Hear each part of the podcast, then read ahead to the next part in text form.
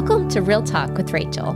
Today you're listening to Talk Therapy, a short segment of the show that releases at the beginning of the week to allow space for God to move in our hearts and speak into our lives. Last week, I released the fourth episode in this series on preparing our hearts. That topic was on restoring union, so be sure to listen if you missed it. Here's a quick recap of the topics that we've covered in this series Holy Spirit conviction, embrace grace, align your heart with His, restore union, and thanksgiving. Now, you might notice the first letter of each of those words creates the word heart, that acronym. So that's where that came from. In our final episode, we're talking about Thanksgiving. Now, here's the deal I know this word is something we normally associate with November and turkeys, but I want us to challenge us to think of it as we celebrate the resurrection of Jesus Christ. Because as this episode airs, it is Monday. It's the day after we all got together and celebrated in all the different ways the resurrection of Jesus Christ. But here's the cool thing uh, you know, this is no secret by now that I am a mental health professional. And of course, I always love it when I see biblical principles that actually help our mental health. How cool is that? God knew that we need to be healthy in all areas of our life. And one of those is our mental health. We have to be intentional about it. So, I'm going to take what I know about mental health in the Bible and Thanksgiving and put a little bit of a twist on it. So, when we give thanks, it's a posture of gratitude to God for all that He's done for us, but it also releases something really cool within us.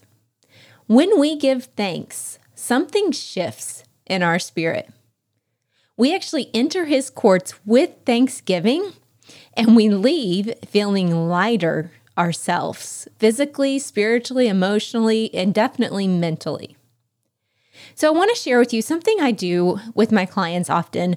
You know, a lot of times I believe that one of the reasons some people are afraid of therapy is the fear of the unknown. You don't always know, you know, what's going to happen, where are we going to go with this, what's this going to look like. So I address that, uh, especially when I'm, you know, first time seeing a client. I'll talk to them and say, you know, kind of get their expectations of therapy and and you know, give them a chance to ask any questions and different things like that.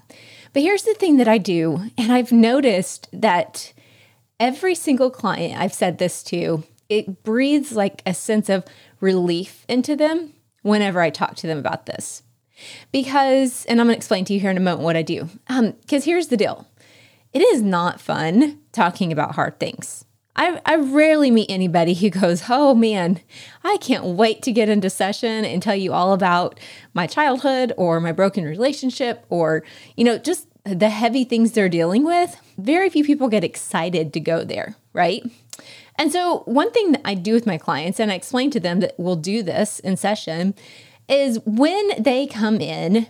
So, if you could see me and if I was drawing a graph for you, you kind of come in on a high note, right? Uh, maybe not everybody. You're not necessarily high. Some people are, are definitely down when they come into therapy.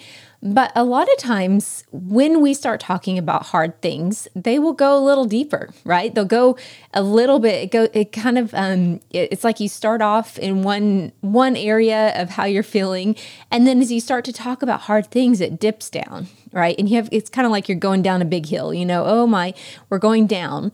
But one thing I tell my clients is if we go down, again, not every session goes down, some depending on what we're dealing with that day, but I always re, uh, reassure them if we go down, I will make sure you're back up before you leave this room. Because I never want any of my clients to come to me for help and then to leave feeling more depressed than when they came in. Even if we did talk about hard things and even if we did different types of therapy that address trauma. And one of the ways that I bring them back up in order so that they can leave feeling like, oh, you know, is something that provokes hope in them. We have lots of different ways that we do this. And a lot of times it's taking their thoughts and the things that they're focusing on off of the present, off of the past, especially because a lot of times in therapy, you do talk about the past and we'll take it to the future. And I have a different, a couple different types of things I do with this, but one of the things that I do is the good old fashioned gratitude list. We will literally get out. I keep like a box of fun art supplies in my therapy room. We will pull out construction paper and a lot of times I'll do it with them, like just so that they have, you know, someone there kind of alongside them doing it. And we'll make a list of different things that come to mind that we're thankful for.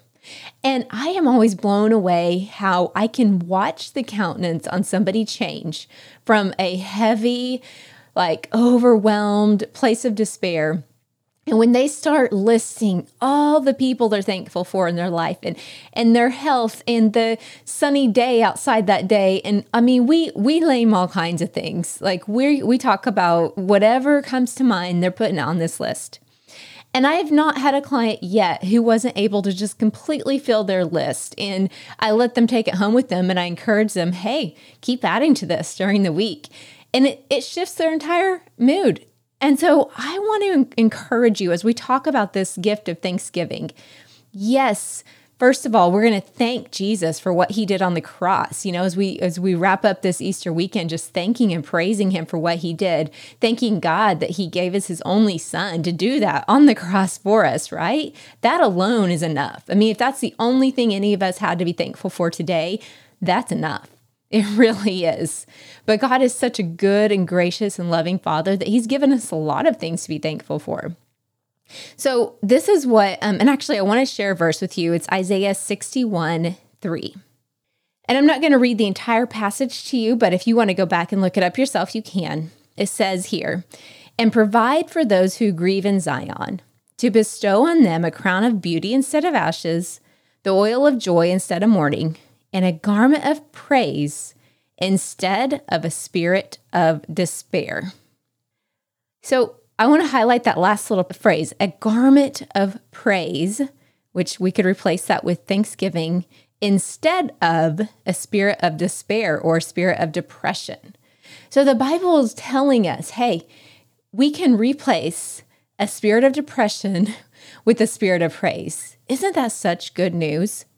I don't know about you, but I if you've ever felt depressed and if you can just start saying things out loud that you're thankful for, you're literally exchanging that spirit of depression for a spirit of praise. You're choosing to praise even when circumstances just feel like, man, there's nothing to be thankful for. The fact that you have breath in your body, you can hear the sound of my voice speaking to you right now means you have a lot of things to be thankful for. So here's your action step for today and this week. I want you to make a list of all the things that you're thankful for. This can be out loud as you're driving, or it could be in a journal as you fall asleep tonight. In fact, I want to encourage you do this all week. See how many items you can get on that list and make it fun. You could even include your friends or your loved ones and let them know what you're doing. And maybe you guys could all just keep adding to this list to make it a huge list that just keeps going and going. Well, Father, I just thank you for this day. I thank you, Jesus, for what you did on the cross. And I thank you for every listener who is tuning in today. I thank you for this community, this podcast community that you've brought together. God, I just release blessings over them as they lean into you. Show them the things that you have given them that they can be thankful for. We are so grateful, Father, for your love and your mercies that are new every single day. It's in Jesus' name that we pray. Amen. Well, friends, I mean that. Thank you from the bottom of my heart for tuning in. I really view you all as a community. I know we don't get to sit face to face and talk, but it means the world to me that you have chosen to tune in to this podcast. Um, that is all that we have for today. As always, be sure to tune in on Wednesday for another special guest interview here on Real Talk with Rachel.